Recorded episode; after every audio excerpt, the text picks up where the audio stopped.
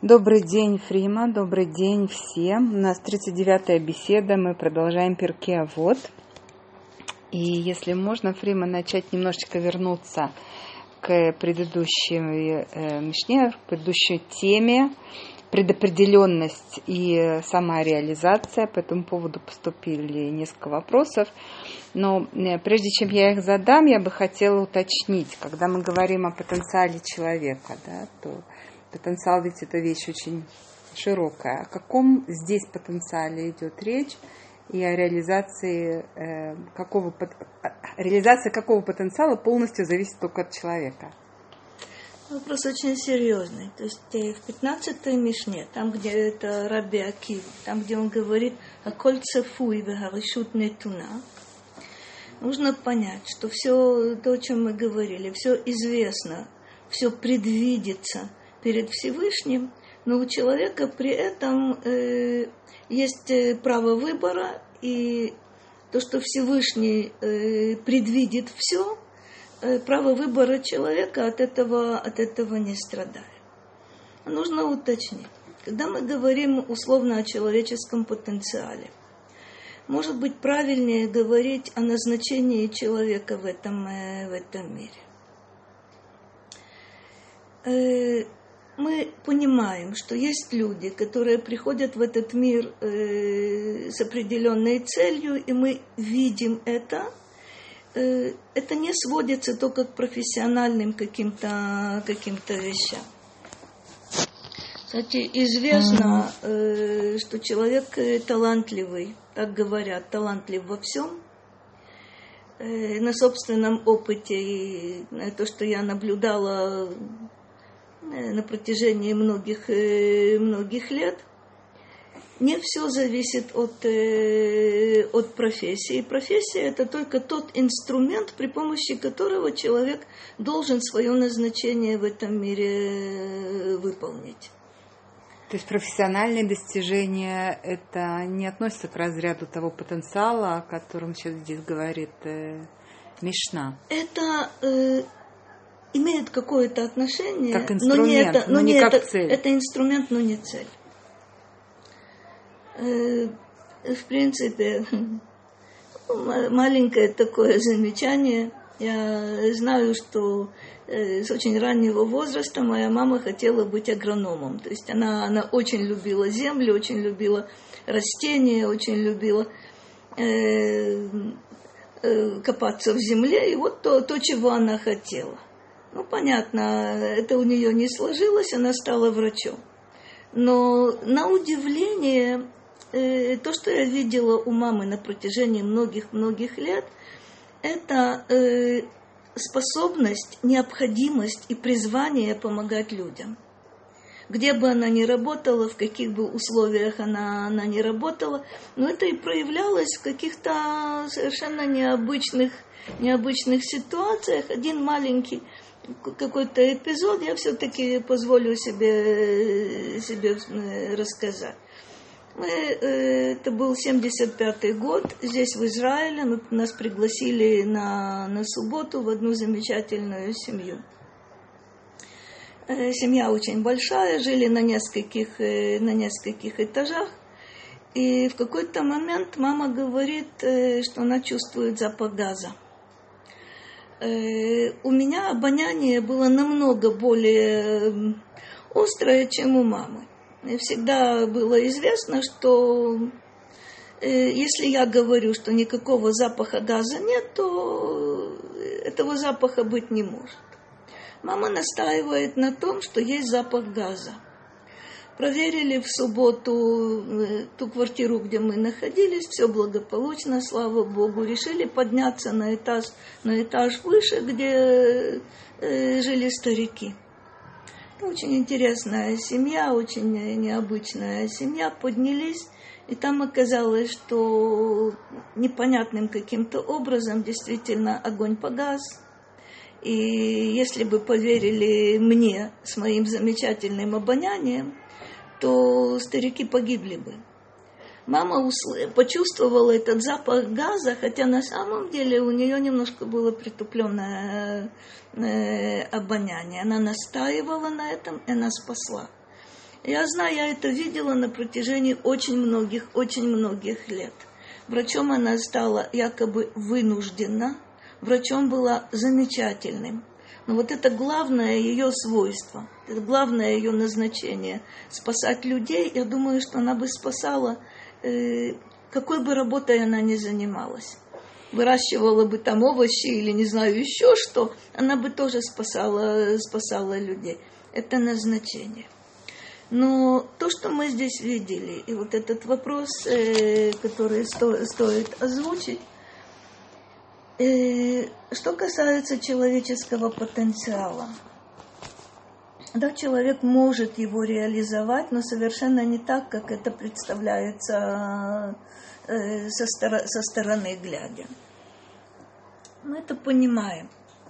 Есть э, гениальный музыкант – если бы его в детстве не заставляли, не знаю, играть на скрипке или играть на пианино или играть на чем-то другом, э, реализовал бы ли он свой потенциал? Вне всякого сомнения мог реализовать, не будучи, не будучи исполнителем, не будучи музыкантом. Но это была бы любовь, э, любовь к музыке, это было бы чувство гармонии, это были бы какие-то какие другие вещи. Но вот э, человеческое вот это предназначение э, помогать людям, спасать людей, учить людей и лечить людей, это относится к категории э, предназначения. Там есть потенциал. Но это еще не все. Взаимоотношения с людьми – то, как человек воспитывает своих детей, то, как он относится, относится к окружающим, это тоже его, его назначение в, этом, э, э, в, этой, в этой жизни. То есть получается так, что предопределены как бы внешние обстоятельства, а что человек при этом, та работа, которую он делает, это зависит от него. Это то, что мы вспоминали, я хочу еще разок напомнить, это коль бейдей шамаем, хуцми шамаем. Но ведь человек тоже может влиять своими решениями и своей внутренней работой на внешние обстоятельства. Например, он может решить в результате своего желания быть в правильной среде, поменять место своего жительства или своей работы, или своей учебы. Эм, что с этими как бы внешними обстоятельствами?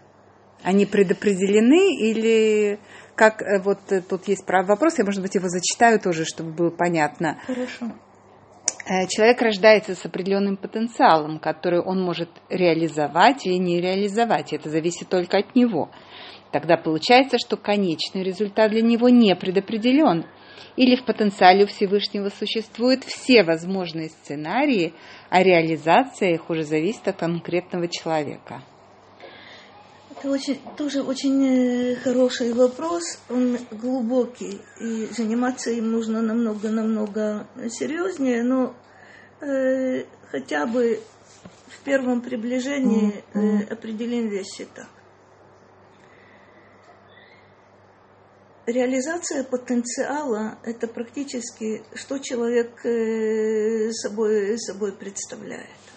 Там есть много составных это не только э, способности врожденные э, и приобретенные, не только, не только навыки, не только, не только знания, но мы понимаем, что человек рождается в определенной семье, человек рождается в определенной, э, в каком-то, в каком-то обществе определенном.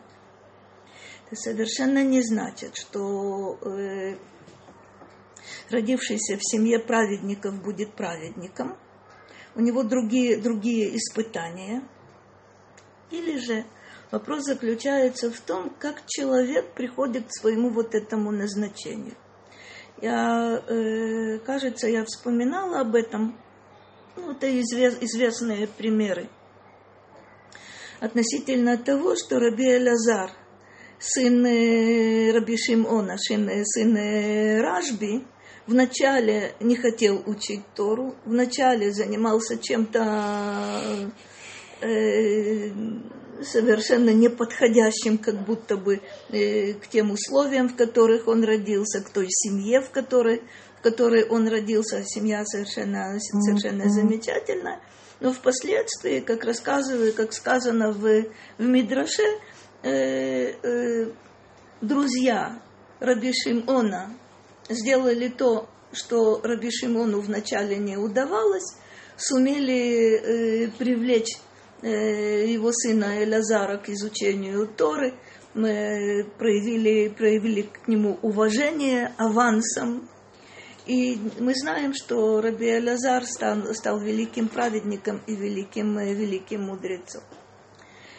Реализация потенциала не всегда идет по прямой – она иногда идет зигзагами, иногда идет э, очень непросто, каким-то окольным, окольным путем.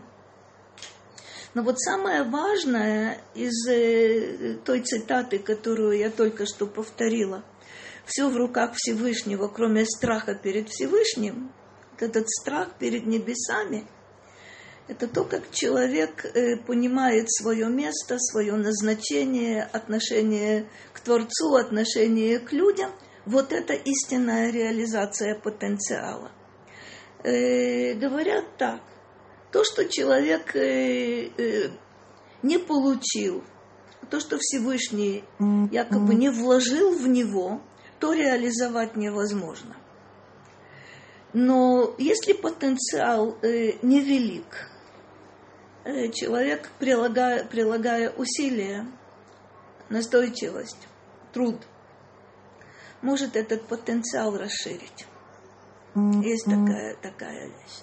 То, что ты говоришь и справедливо говоришь. Человек на каком-то этапе своей жизни понял, что нужно менять место работы, профессию, э, местное место жительства, если есть у него цель – если он не считает, что перемена места э, решит сама за него что-то, это результат, результат внутренней работы. Э, еще напомню то, о чем мы говорили с вами э, в прошлый раз, что вот тот пример насчет продажи Йосефа в рабство и результат для братьев это определенно грех, но почему-то для народа это исполнение того предназначения, которое, которое было. Теперь э, удивительным образом происходят какие-то вещи и в нашей жизни у простого, у простого человека. Я неоднократно слышала от людей, э, которые, сами удивляясь, говорили мне – что в Израиль попали непонятно каким образом. Ну вот так, что-то что их подвигло, вот они поднялись, вот они, вот они приехали. Замечательно. Это пер, первый шаг. Значит, должны были, должны были здесь оказаться. А теперь, действительно ли они здесь во всех отношениях, или э, духовно, морально, в мыслях своих в чувствах своих находятся в каком-то в каком-то другом, э, другом месте.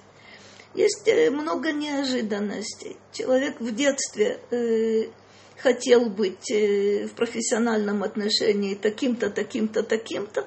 Он становится профессионалом совсем в другой области. И у людей пожилых возникает удивительная такая возможность э, не случайно – не случайно не получилось что-то, чего я очень хотела. Может быть, я не слишком э, хотела и поэтому не получилось. А может быть, так обстоятельства сложились, э, что, ну вот, оказалось совершенно, совершенно в другом, э, в другом месте. И, ну вот, оглядываясь назад, мне кажется, что человек, который достиг 50, 60, 70 и далее возраста, видит, что каким-то образом рука Всевышнего его вела по этому, по этому пути. А теперь, насколько в этих условиях мне удалось э, реализовать свой потенциал, быть полезной людям, и насколько я вижу, что события не случайны, насколько я могу в конечном итоге благодарить Всевышнего за то, что это, э, что это произошло. Мне кажется, что любой человек, э, как я сказала, в возрасте от 50 и старше, чем старше, тем лучше, может видеть э, и на собственном примере, что такое все, все предопределено, но э, свобода выбора от этого не, не страдает. Свобода выбора главным образом заключается в выборе между добром и злом. В выборе между э, пассивностью и активностью. В выборе между тем, чтобы быть с людьми или быть человека-ненавистником. Вот тут точно свобода выбора, выбора человека. Когда мы говорим о том, что Всевышний все равно приведет человека, э, э, как того ослика, да, либо либо толкая, либо морковкой, все равно приведет его к, к точке Конечно, назначения. Вот эта точка назначения, а, она не имеет отношения к потенциалу, то есть это некая точка предопределенная, общая для всех душ. Там в общем. присутствует, там нет, есть, это индивидуально. И, как говорят мудрецы, нет человека, э, нет, нет двух людей похожих. Близнецы разные личности – нет, э, нет одинаковых двух, э, двух людей. Нас не штампуют. Мы действительно, действительно все, все личности. Но то, что я хотела еще обратить на это внимание, когда я окажусь в той точке, в которой я должна была находиться, я могу быть счастлива, я могу быть несчастна. Но в конечном итоге в той точке, э, по всей вероятности, я, я буду. Я буду благодаря моим усилиям, благодаря моим стараниям, э, это будет победа. Или несмотря же, на мои усилия. Или несмотря на мои усилия, я окажусь в какой-то, в какой-то точке и буду считать это поражением, неудачей, э, несчастьем и тому, и тому, и тому подобное. Там очень действительно не, непростой, непростой вопрос. Но Раби Акива, как мы видели в следующей 16, 16 Мишне, говорит о том, э, что значит пребывание человека в этой, в этой действительности. Что мы получаем, какие, э, какие инструменты мы получаем в этом мире, как мы пользуемся этим, э, этим миром. И э, напоминание нам, что э, есть плата за все то, что мы, мы делаем, есть плата за э, все то, что мы получаем, получаем от этого мира. Э, здесь об этом речь, речь не шла, но я все-таки добавлю еще буквально, буквально два слова. Есть возможность получать от этого мира очень много и не быть в долгу. Это те благословения, которые мы говорим перед едой, перед э, э какими-то, когда мы получаем какое-то удовольствие, приятный запах, приятный, приятный вид – э, почему, э, в, чем, в чем здесь э, секрет? Когда мы произносим браху, смысл этого благословения в том, что мы признаем источник тех благ, которые, которые мы получаем, и благодарны за все то, что Всевышний нам, э, нам дает. Дальше мы задаемся вопросом, это что, конечная цель, об этом мы немножко говорили – Определенно нет. То, что я получаю от этого мира, это для того, чтобы это передать другим. То есть есть некая трансформация. Есть у человека потребности, э, что-то необходимое для его, для его жизни, для его э, функционирования. Это то, что мы получаем от этого мира э, при посредстве людей, когда непосредственно от, от Всевышнего. Но я должна задавать вопрос, а для чего? Получить все, что мне необходимо от этого мира, потому что я этого хочу, это животный подход в действительности. получить от этого мира необходимое для того, чтобы выполнить свое назначение и для того, чтобы принести пользу людям, это намного, намного серьезнее. Э, Рамбам, например, э, выстраивает очень интересную такую цепочку, говоря о том, что если человек э, работает для того, чтобы работать, это одно. Он зацикливается на чем-то. Человек работает, чтобы у него были деньги. Для чего тебе нужны деньги? Для того, чтобы были средства к существованию для, для него и для его семейства. Для чего должны быть средства к существованию? Все вот эти вопросы э, выстраивается очень серьезная цепочка.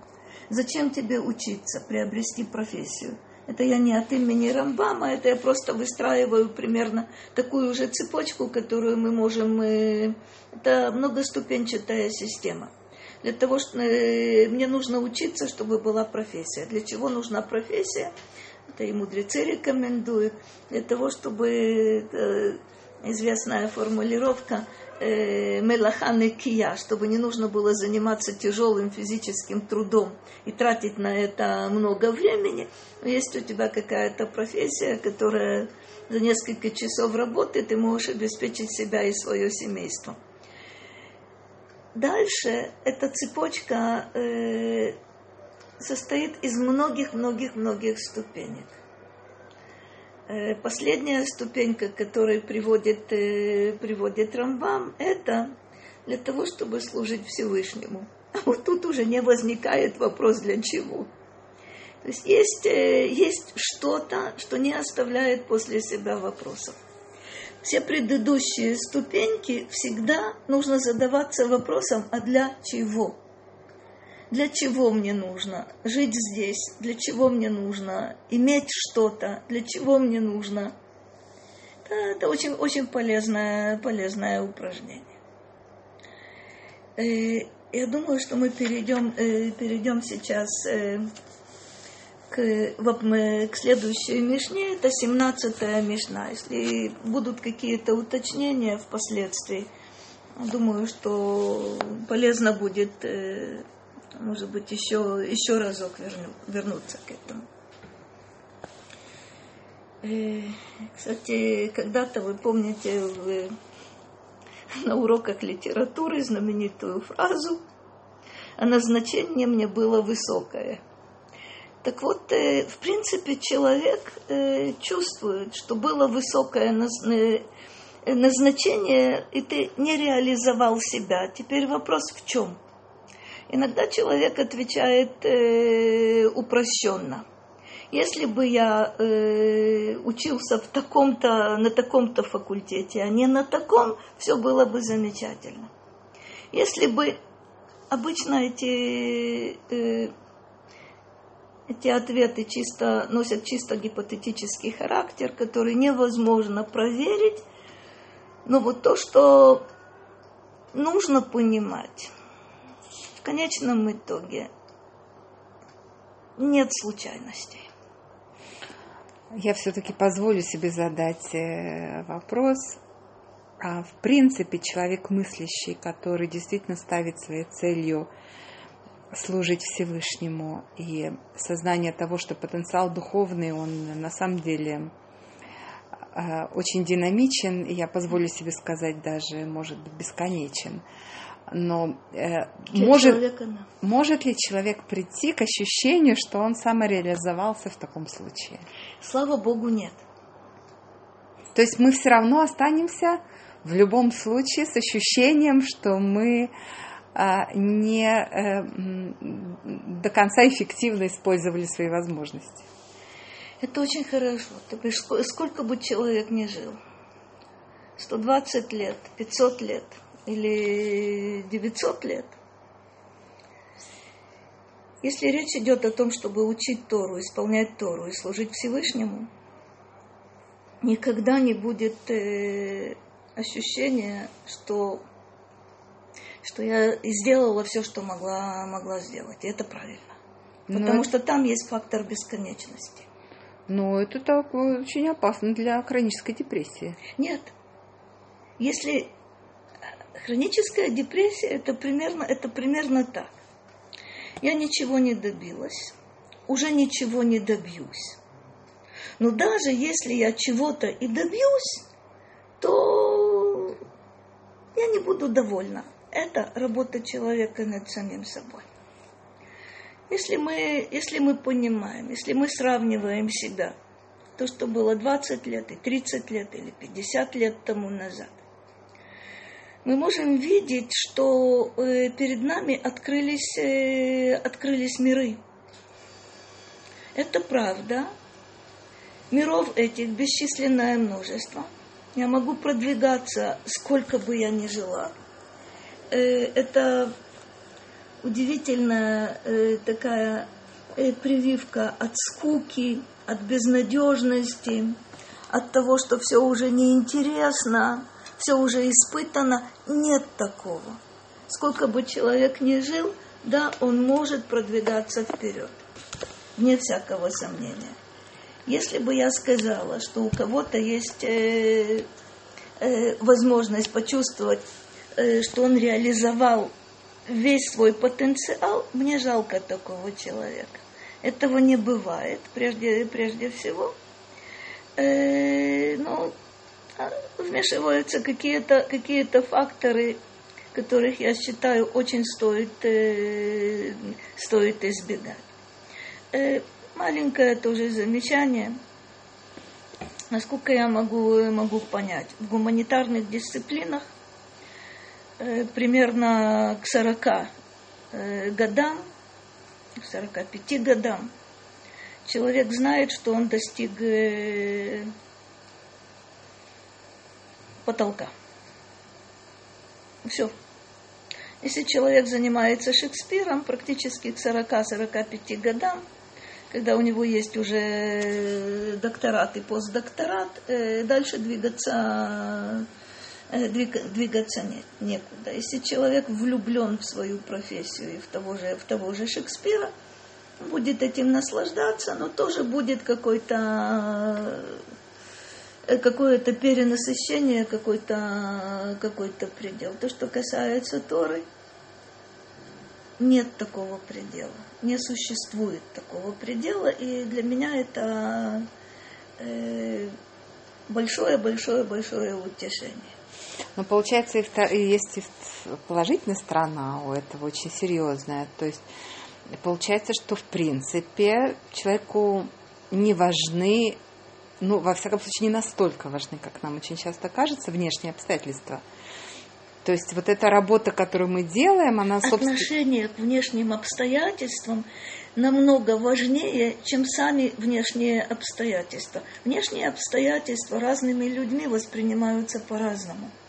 То, что для одного человека трагедия, для другого человека нормальное явление, а для кого-то это даже, даже что-то, он увидит в этом что-то хорошее. Отношение человека и вопрос, который мы должны задавать себе, а что я при этих обстоятельствах могу сделать для себя, для людей, это, это вопрос, э, вопрос центральный. Да, мы достаточно часто оказываемся в обстоятельствах, э, с нашей точки зрения, не нами избранных, это что-то, чего я не хотела, я во что-то э, попала каким-то каким образом. Э, не очень идеальное обстоятельство. Не, скажем так, ну, это знаменитая шутка, что можно войти в историю, в историю можно влипнуть. Но и в том, и в том, и в другом случае от человека зависит, как он к этому относится – и что он э, при этих обстоятельствах очень благоприятных или очень неблагоприятных э, делает. Ну, э, еще будем к этому возвращаться, но все-таки одно замечание еще стоит, стоит сделать. Э, мы еще это не видели, мы подойдем к этому. Что такое самеах бахилько? Что такое быть довольным э, тем, что у меня есть. Если я понимаю, что то, что у меня есть, это дано мне свыше, Я это оцениваю как очень благоприятное, как не очень благоприятное или совсем неблагоприятное. Но я считаю, что это свыше мне дано.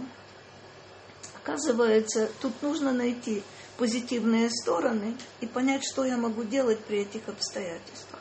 Но мы дойдем до этой мишны, и там мы, там мы уточним, я надеюсь. Семнадцатая мишна достаточно длинная. Ну, хотя бы э, часть, часть ее мы сможем, мы, мы сможем с этим разобраться. Раби Алазар бен Азарья умер. Раби Алазар бен Азарья удивительный, удивительный человек. Это десятое поколение от э, Эзры. Э, мудрец, богатый человек, известный человек, известный своими знаниями, человеческими достоинствами. Богатство дает ему полную, э, полную независимость.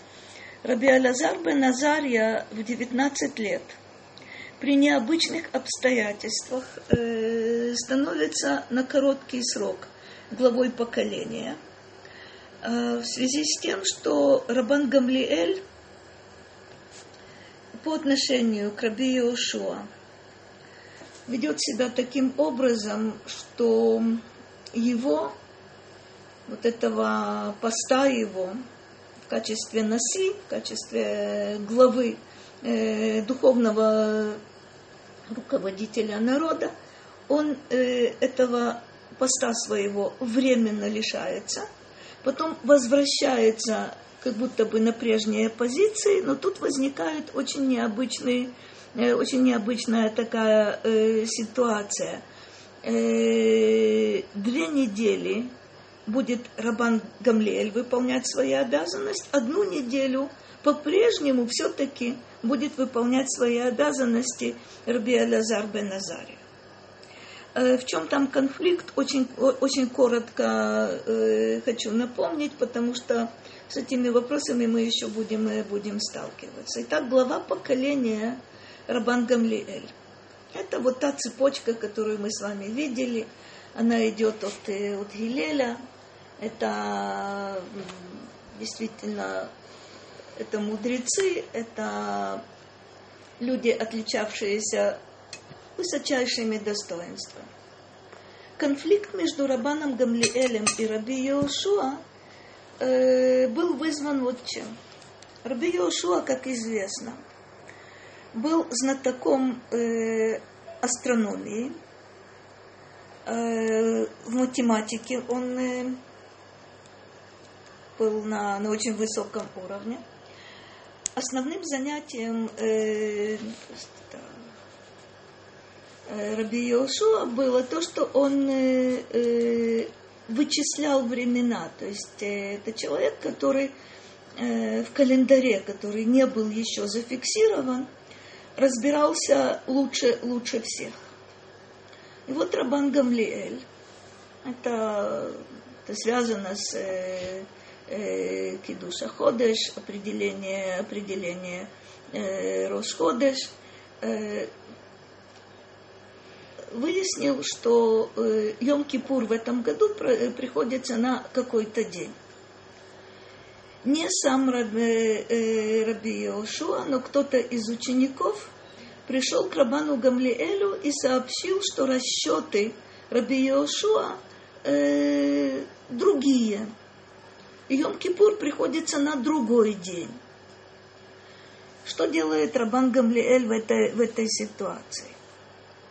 Он передает Раби Йошуа требование, настоятельное требование, явиться к нему в тот день, на который по расчетам Раби Йошуа приходится Йом-Кипур, прийти в этот день со своим посохом и со своим кошельком – то есть не прийти заранее и явиться к нему, а проделать свой путь э, из дома Раби Йошуа э, вместе с деньгами и вместе с посохом, то есть э, пройти тот путь, который в Йом, в Йом Кипур, разумеется, это запрещено, запрещено делать. И Раби Йошуа э, приходит к нему так, как было ему, ему велено. Рабан Гамлиэль встречает его и называет его своим учеником и своим учителем. Э, учеником, потому что он подчинился авторитету, авторитету Наси, это верховная, верховная власть духовная. И учителем, потому что э, Раби Йошуа э, сделал вещь совершенно невероятную. Для того, чтобы не было э, споров, для того, чтобы не было раскола среди народов и среди, среди народа и среди мудрецов, он готов и делает это э, нарушить Йом-Кипур, он уверен в том, что в этот день э, действительно должен, должен быть Йом-Кипур. Историю эту ну, мудрецы восприняли достаточно остро. И вместо Рабана Гамлиэля верховным э, духовным э, руководителем на короткое время становится Раби Элязар бен. Вы наверняка помните, это 19-летний юноша, который посидел у всех на глазах, чтобы не было э, этих э, замечаний, как такой, такой молодой человек может выполнять такие обязанности. Обязанности свои он выполняет, э, выполняет замечательно, но Рабан э, Гамлиэль возвращается на свое место, как мы сказали, две трети теперь у него, эта должность на одну треть у Раби Алязара бен Азария. Давайте посмотрим, э, что этот удивительный человек э, нам говорит. Можно было привести множество его, его высказываний. Какие-то мы увидим сейчас, а каких-то я вспомню немножко, немножко дальше. Что он говорит? Им эн Тора, эн дерех эрец. Им эн дерех эрец, эн Тора. О чем идет речь? Под дерех эрец подразумеваются разные, разные вещи. Дерех эрец так называется занятие мирскими делами, работа, забота о себе, о своем семействе. Здесь Раби Алязар говорит о чем-то другом. Если нет Торы, нет правильных взаимоотношений между людьми. То есть Дерех Эрец – это поведение человека. Дерех Эрец – это э, не только исполнение, исполнение заповедей, но это также э, это нравственная сторона. Как, в каких условиях и каким образом человек исполняет заповеди между человеком и другим человеком. Ну, имеется действительно взаимоотношения э, с людьми, поведение, э, нравственность. О чем говорит э, Раби Элазар? Если нет Торы, нет вот этого нравственного поведения. Человек не знает. И сам он для себя будет устанавливать какие-то законы. Или будет подчиняться законам, которые скорее являются этикетом. Дерех Эрец в его представлении это поведение человека а, с тем, чтобы людей вокруг себя поддерживать, не оскорблять, не причинять им, э, не причинять им страдания. Для того, чтобы э, найти принципы вот этого нравственного поведения, э, должна быть Тора. Человек должен изучать Тору и, исходя из того, в чем состоит воля Всевышнего, что требуется заповедями, вот тогда будет Дерех Эрец, вот тогда будут правильные взаимоотношения с людьми. Но продолжение. Им эйн дерех эрец, эйн Тора. Это как? если нет вот этого поведения правильного взаимоотношений с людьми, Эн Тора в том смысле, что даже если человек Тору учит, к сожалению, то, к чему он приводит, это хилулашем. Если человек, который учит Тору, знает, знает, как нужно себя вести, но ведет себя совершенно, совершенно иначе, это дискредитация э, тех ценностей, э, которые чрезвычайно важны. То есть э, первое вот это высказывание, это каким образом э, нужно вести себя с другими, э, с другими людьми по отношению к другим людям на основе, на основе Торы, отталкиваясь от этого. Но две эти составные – Тора и взаимоотношения с окружающими – это необходимые э, две части, которые взаимодействуют, влияют друг, друг на друга. И это пер, первое, что говорит Раби Элазар. Им эн хохма, эн ира. Им эн ира, эн хохма. С этим мы уже встречались, а сейчас я вам покажу, где это, где это было. Если нет мудрости, нет э, страха перед Всевышним, если нет страха перед Всевышним, нет мудрости. Это э, вы наверняка, наверняка помните, э, это была э, девятая, девятая Мишна, тоже очень необычный э, мудрец Рабиханина Бендоса – который э, говорит о том, что э, оказывается мудрость, э, сохранение мудрости, истинная мудрость, это при, это при условии, что есть э, страх перед Всевышним и есть реализация вот этой мудрости, то, что называется маасим.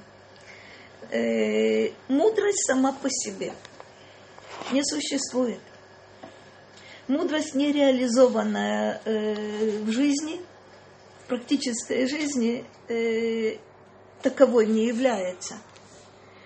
Мудрость, которая не приводит к страху перед Всевышним, э, достаточно часто э, является, э, представляет собой большую, большую опасность.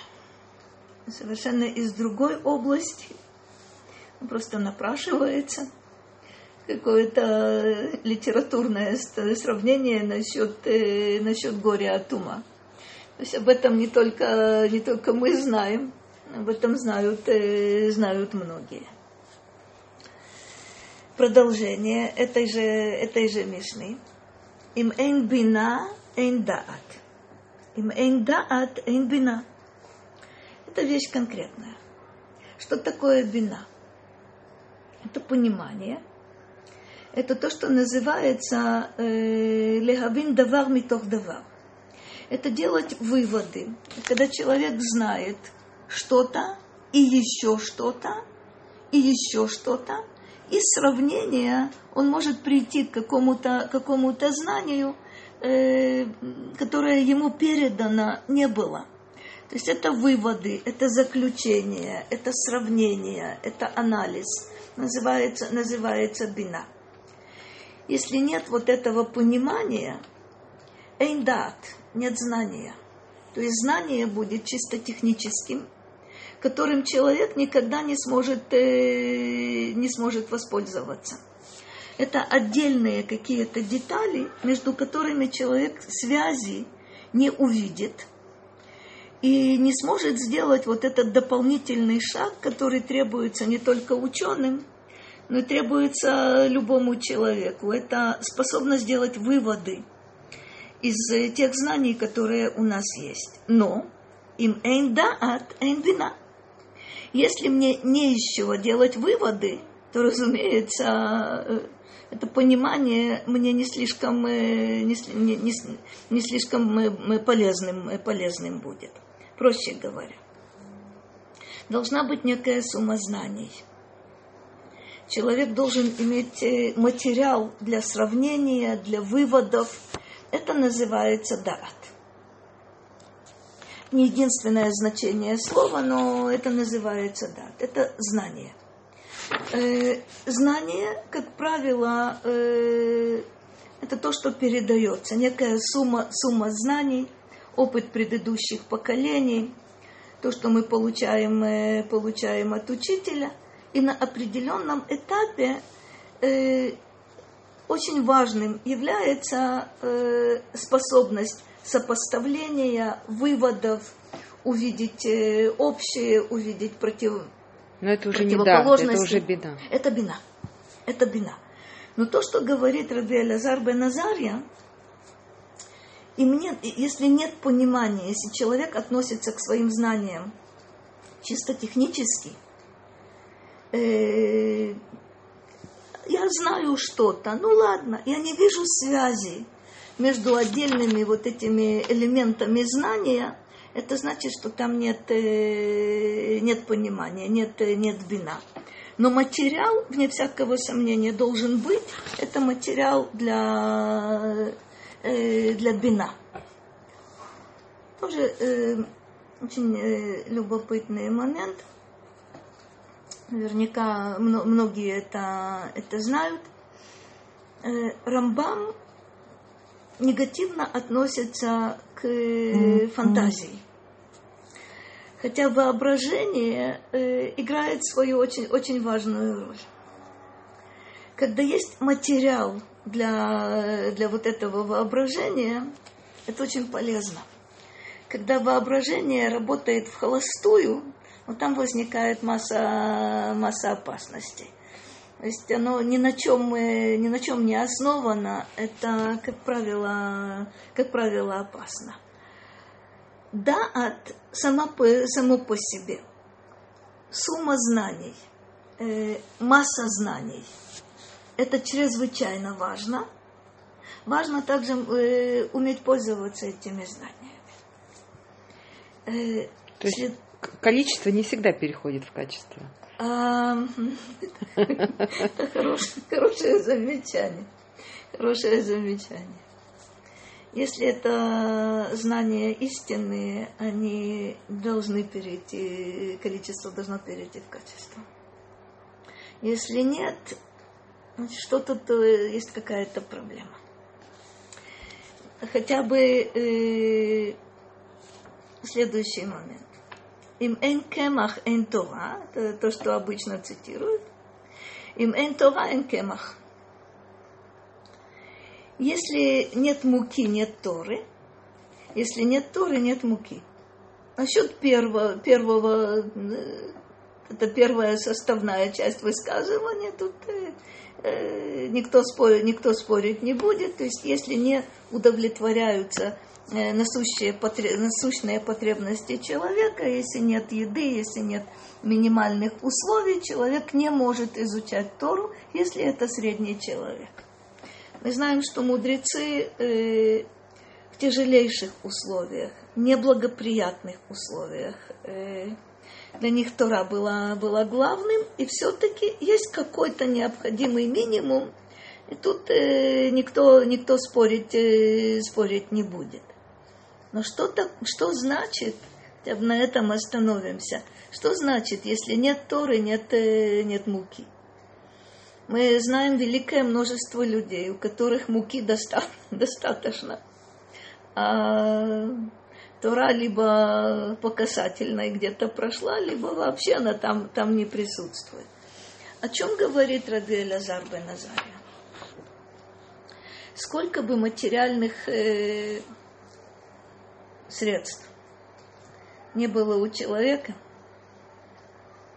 никогда не сможет остановиться.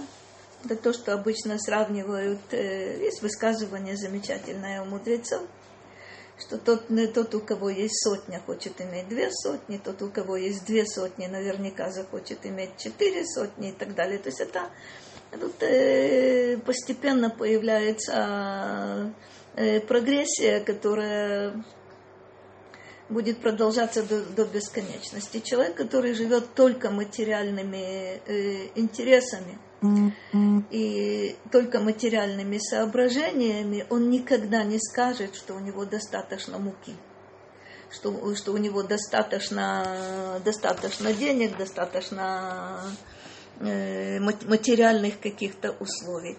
О чем здесь речь идет? Что да, для того, чтобы заниматься Торой,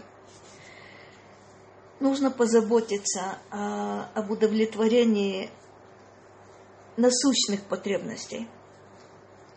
Но только тогда, когда есть Тора, человек правильно смотрит на этот мир с его материальными, материальными возможностями.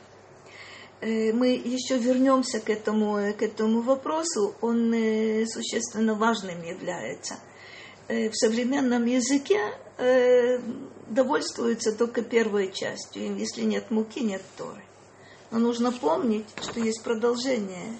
Если нет Торы, нет муки, нет смысла в тех материальных э, средствах и возможностях, которые у человека появляются. Мы здесь остановимся, хотя 17-я Мишна э, нужно будет э, обратить внимание на ту притчу, которую Раби Лазар приводит. Всего доброго и ходы что. Ходы что, спасибо большое.